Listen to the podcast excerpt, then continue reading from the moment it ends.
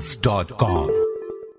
This is the morning brief from the Economic Times, produced in collaboration with Aawaz.com. Hospitals bursting at the seams, beds unavailable, doctors overworked, and life saving drugs running out. As the caseload increases, focus back on India's crumbling health infrastructure. Second wave of the COVID 19 pandemic in the country has hit us all hard. As news of increasing cases, reports of vaccine shortages, and lockdown seem to be creating an environment of gloom and doom, a ray of hope appeared on the horizon. On Tuesday, India granted emergency use authorization to COVID 19 vaccines that have received similar approvals in the US, UK, Europe, and Japan. A wider basket of vaccines has boosted the prospect of a significant increase in availability of the vaccine. Pfizer and Moderna have been specifically invited to get immediate approval for such use in India. India has so far administered more than 110 million doses with two vaccines Serum Institute of India's Covishield, which is based on AstraZeneca's and Oxford University's technology, and Bharat Biotech's homegrown Covaxin. The Russian vaccine Sputnik V got approval earlier this week. So, are we there yet? there where every Indian can have access to vaccination. What are the challenges and what's the road ahead? In this episode, we will find out all this and more. From the Economic Times, I'm Rachita Prasad and you are listening to The Morning Brief.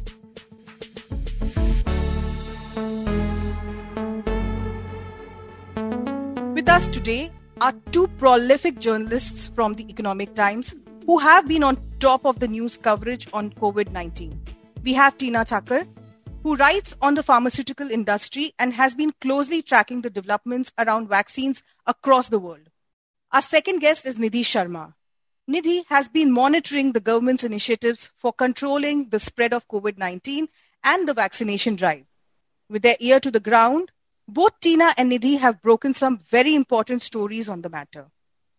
Welcome to the podcast, Nidhi and Teena. Hi. Thank you, Rachita. Let's get down to the basics. Teena, when we are talking about the authorization that the government has just announced, which are the new vaccines which can now be used in India?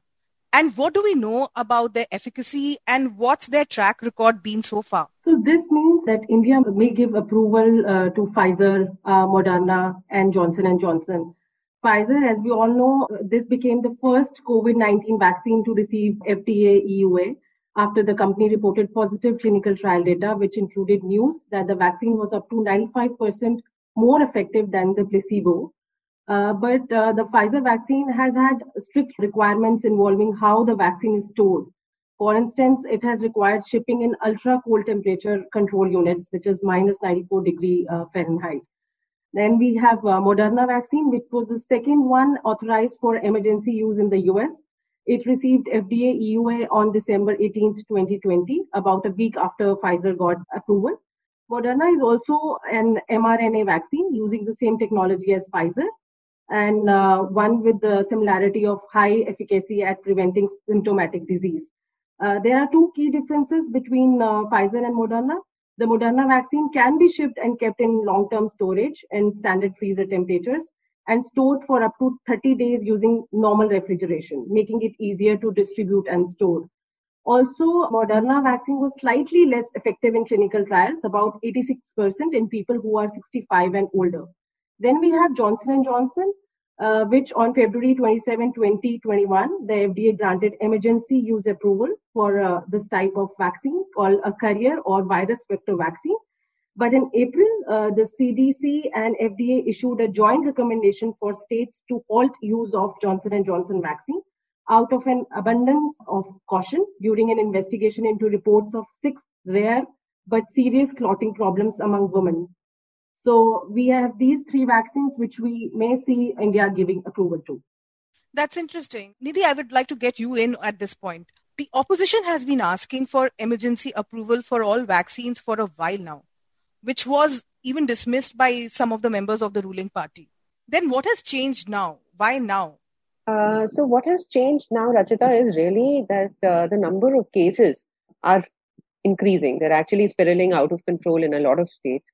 And uh, what is really like we are witnessing a second wave. So that urgency of getting vaccination, you know, the entire exercise adds, you know, there's an urgency added to it. Now, since more and more states are demanding a uh, more number of vaccines and also you know expanding the exercise now this age appropriate vaccination has been taken forward by the center now uh, with the growing caseloads we have that much you know supply of vaccines so the urgency right now has actually made the government open up its approval process. So the increasing caseloads really and also the demand from states. This shortage, which is being termed as a supply issue by the states, but the center has been saying that it's a planning issue, is really, you know, there is limited supply uh, of vaccines. If we increase our uh, vaccine basket, you know, people will have more choice. And uh, obviously we will have more vaccines. So this is what has really pushed the government in opening up and expanding its uh, vaccine basket. That explains uh, the urgency in this decision.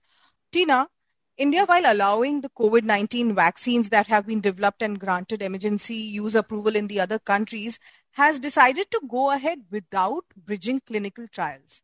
Now, what are the risks involved in this from a medical point of view? Because we have been hearing about uh, cases of vaccines resulting in blood clots, like you earlier mentioned.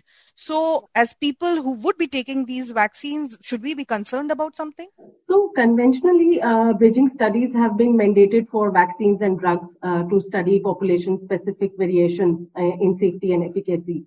However, in a pandemic situation, credible evidence examined by reliable regulatory agencies in other countries should be accepted to fast track approvals.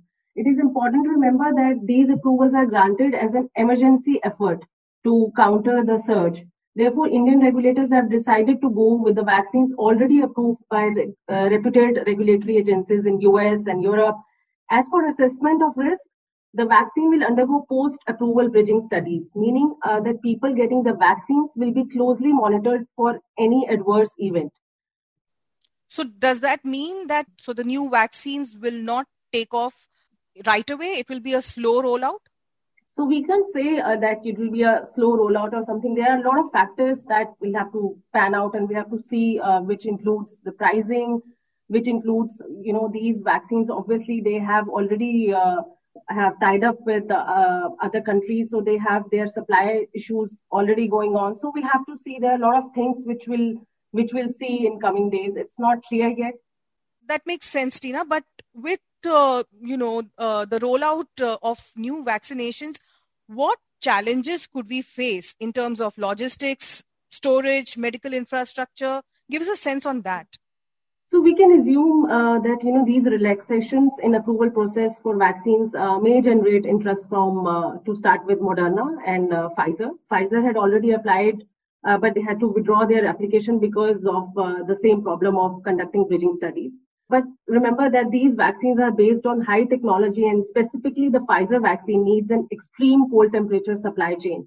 So that will pose a, major challenge. But Pfizer uh, has also said many times before uh, that it has made the right arrangements to keep the stability of the vaccines intact. So we'll have to see. Uh, we have also uh, got statement from Pfizer which uh, says that uh, they will be in touch with the regulator very soon. So let's see how it pans out. Here is what VK Paul, member health at Niti Aayog, said at the press briefing on Tuesday. This therefore compresses the timelines, and this is a very liberal regulatory step that will increase the access to vaccines that are manufactured in other countries. Nidhi, as far as the challenges are concerned, what are you uh, hearing from the government? I mean, what could be the issues that the government will have to deal with while rolling out uh, the new vaccines? Uh, so, Rachita, the challenges would be many. One would be, uh, you know, the companies are already uh, supplying to other countries, and at uh, the given point, uh, everybody has either pre-booked or uh, they are facing a shortage because there are supply constraints with all companies which are already overbooked in a way supplying to other countries Now, uh, one is would the companies be able to forge tie ups with uh, uh, local manufacturers here? And uh, be able to, uh, you know, tide over all the approvals and supply vaccines to us. One is this. Second is going to be a major issue will be pricing. As we saw in the initial part of our vaccination drive, that both Serum and Bharat Biotech, there were very animated discussions with the government, very intensive in discussions with the government as to the pricing. And till date, as uh, the Serum Institute has maintained that uh, you know these are expensive vaccines that they have manufactured, and they are already giving it to India at a very subsidized rate. So pricing would be a challenge. So would the government be uh, you know talking to the each one of the private manufacturers uh, the companies and the pricing would be specific to the brand how will they then push it in the public immunization drive as uh, differently priced vaccines? Would that be possible? Because logistically that would be a nightmare that you know if i walk into a private facility and when the standard cap is 150 for the vaccine and 100 rupees for the administration charges would that be possible? That you know uh, if if a person says okay no you will get sputnik so or you will get j&j vaccine so it will be priced at uh, a little higher because it was more expensive for us so uh, i I mean, going by the previous experience, I don't think the government would have differential pricing for different jabs. So, would the private companies be comfortable in uh, coming to India at, uh, you know, at 150 rupees a dose kind of a price? So, that is the major issue. That is the major challenge. Also, at the same time, if you see, uh, there will be some vaccine there could be. I'm not saying there will be but there could be some kind of vaccine hesitancy when uh, people get to know that no there have been no bridging trials uh, for these vaccines. And they are definitely different from uh, the approval process that the first two vaccines went through. So these could be the challenges that we face in the coming months. Very relevant points there nidhi. Uh, but you know talking about the pricing, has the government given any indication of how much could they cost or whether they will uh, subsidize the vaccine for people? Is there any statement on that from the government? No, nothing so far because they will now wait for the companies to come forward. And, uh, you know, as we all know that Sputnik has already tided over the approval process. But uh, now we're going to wait and see uh, what all companies come forward. How much are the vaccines uh, priced at? What is it? So there, ha- there will be a lot of to and fro. And uh, that's when uh, we'll get to know. We'll see what the government says then. Teena, what are you hearing from the companies themselves? Because you are in touch with most of these companies. What is their take on the pricing in the Indian market? So, you know, as of now, there is no clarity on the pricing agreed. Uh, the negotiations have just started with Dr. Reddy's uh, as it got uh, recently approved. So, these vaccines, the Sputnik vaccine is sold at a range of $10 uh, per dose. Significantly higher than the uh, vaccines that yes. we're getting right and now, we have right? no clarity on what pricing is discussed for supplies in india. Uh, also we must know that the initial batches are imported from russia.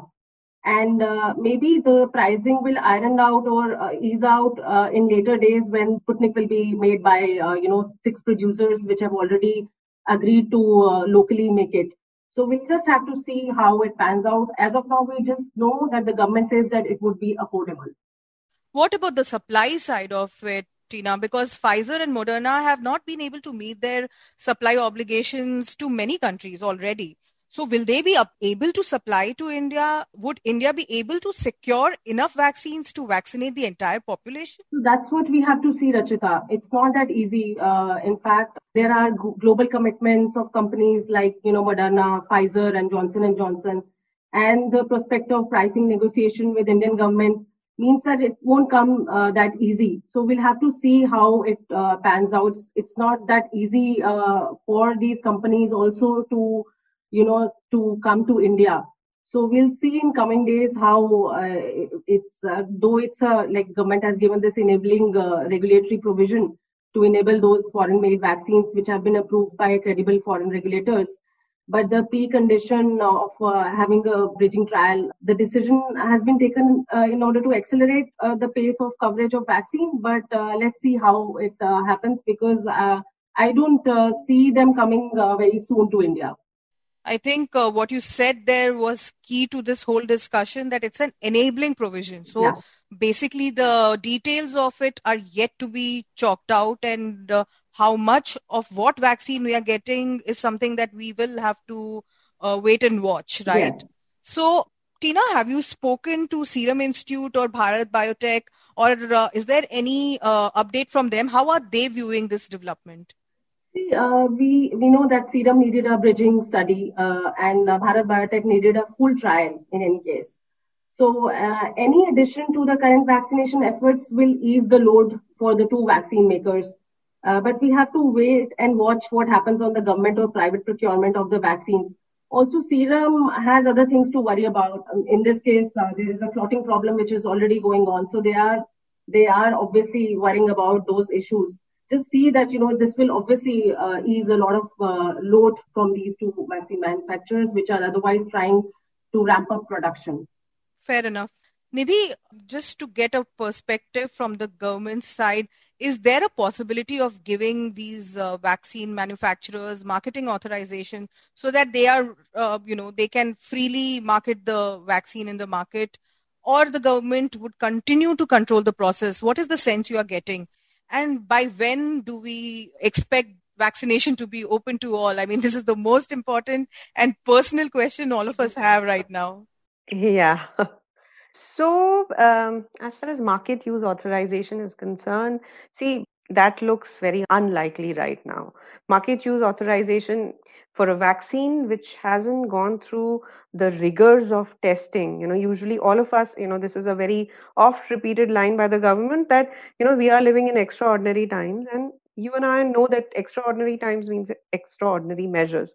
So, this is exactly why when a vaccine really takes uh, at least a few, three to four years to develop, right now we're looking at very um, uh, approval processes which have been eased but at the same time market use authorization means that the government is absolutely sure of its efficacy of its uh, uh, side effects and can actually allow you to buy off the shelf that looks very difficult as, as of now because these haven't been you know the, the rigorous process of testing of uh, going through all uh, phases of trial these vaccines haven't really gone through that so that's exactly why, you know, the key is in the name emergency use authorization. So that is exactly why this is emergency, and that is why it is being used under these kind of circumstances. Highly doubt that we can see any market use authorization as of now very difficult to know what happens later in, in a, a, couple of months down the line. And Your another question was what happens when when does it become available to one and all? Um, the government seems to be following this age appropriate uh, policy, looking at mortality rates, looking at the caseload and everything. So uh, here it seems as if it wants to continue the age appropriate um, vaccination strategy where uh, they open up gradually. Like say they did from 45 with comorbidities then from april 1 all above 45 then the way the government is going i would think that they would still uh, push the 45 bracket a little lower and say that okay now more younger population. But for us to see like all adults getting vaccinated uh, the government has a lot of other you know parameters to look at the supply being a major thing. Also, at the same time, the government has always maintained that we don't need to vaccinate everybody. So we don't uh, to reach the levels of immunity that we need for is either people get infected or they get vaccinated. So they believe that you know say 60% of the population is covered by vaccines. We are really okay. Yeah, just to add to it. Yes, Teena. You know, the aim of vaccination drive, according to government, is to administer the vaccine to those who need it and not those who want it. So they have always maintained that, uh, you know, this is to prevent deaths and protect the healthcare system. And the aim is not to administer the vaccine to those who want it.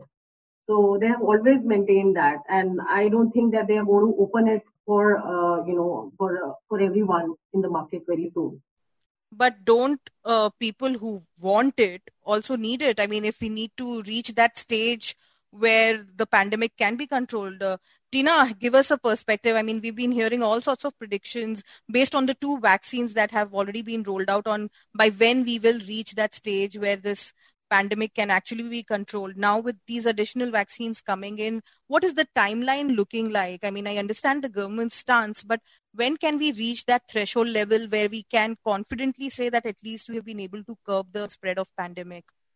Uh, Rachita, it's a very uh, difficult question to answer. I think nobody knows uh, about uh, what will happen next. Only thing is that we'll see more vaccines coming in, but still we are not in that comfortable position to open it for all. So we'll have to see. We'll uh, in coming days we'll see uh, Sputnik, then we'll see maybe like Pfizer. but I don't see this happening very soon. It will still take some time. Then we'll have Zydus uh, Cadila vaccine, which may, may come in uh, like May or June. So this will ease out, but I don't think that the government is going to open it up for everyone because this will lead to hoarding or this will lead to black marketing. And at this stage, government doesn't want uh, it to happen. That's a concern uh, which obviously the government will have to bear in mind before making any move on this. But uh, from what you ladies are saying right now, it's clear that uh, we still have to mask up, we still have to take precautions, and uh, we still have to wait for our turn to come. So, thank you so much, Nidhi. Thank you so much, Teena. Thanks, Rachita. Thank you, Rachita. India has taken a big step towards getting more vaccines, but a bigger challenge lies in negotiating their prices and getting supply commitments. The country will be in queue for supplies behind those that already have purchase agreements in place with vaccine makers. While the government works out the details and scales up the vaccination program, the only thing we can do is stay safe while we wait. That's all from us for now. I'm Rachita Prasad, and you've been listening to The Morning Brief. This episode was edited by Shashwat Mohanty and coordinated by Bhavya Dilip Kumar. I hope you enjoyed listening to this episode. We look forward to your feedback. Write to us at themorningbrief at timesgroup.com. And if you like this episode, please do share on social media. The Morning Brief airs every Tuesday, Thursday, and Friday. Thank you for listening. Stay safe and have a great day.